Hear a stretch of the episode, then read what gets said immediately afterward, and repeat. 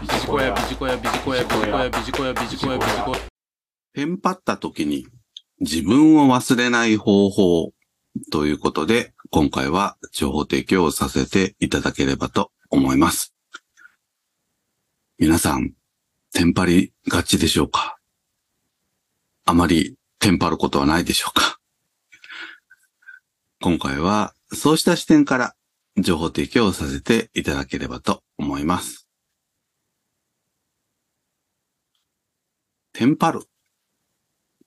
一般的には過剰にストレスがかかった時というふうに理解をしていただければ結構ですけれども、そうした時に普段とは違う行動をとってしまわないでしょうか。そしてその後激しく後悔をする。こうしたことはできる限り避けたいですよね。特に仕事の時はそうだと思います。では、どうすればいいのでしょうか？人それぞれ、どんなストレスがかかるとテンパってしまうかというのは異なります。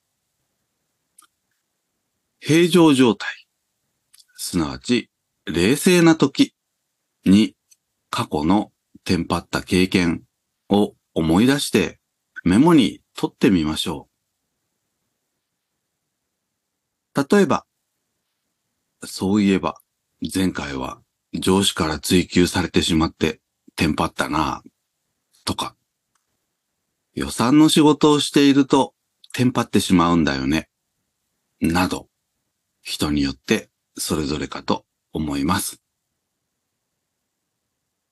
何よりも最初の重要なポイントは、どんな時に自分がテンパってしまうのか、これを自覚をすることです。そうすることによって、次にトリガーは、すなわちテンパってしまう時のきっかけがあった時に気をつけることができます。そして、もし、テンパりそうだな、と気づいたときは、まずは気づけるだけでも素晴らしい、ということを感じてください。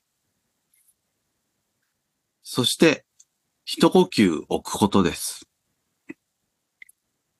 深呼吸をしても良いでしょう。あるいは、席を一回外すというのも良いでしょ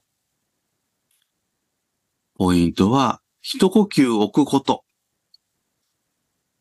そうすれば、落ち着いて今の状態に入れる。すぐにではなくても、徐々に、今ここに集中できるようになってくるかと思います。最後にまとめになりますけれども、私たちは平常状態を保てば、本来のパフォーマンスを発揮できます。ですので、平常状態を保てるためにどうすればいいのか。こんなところを意識して、自分なりに工夫をしてみましょう。以上、テンパった時に自分を忘れない方法ということで情報提供をさせていただきました。ビジコや。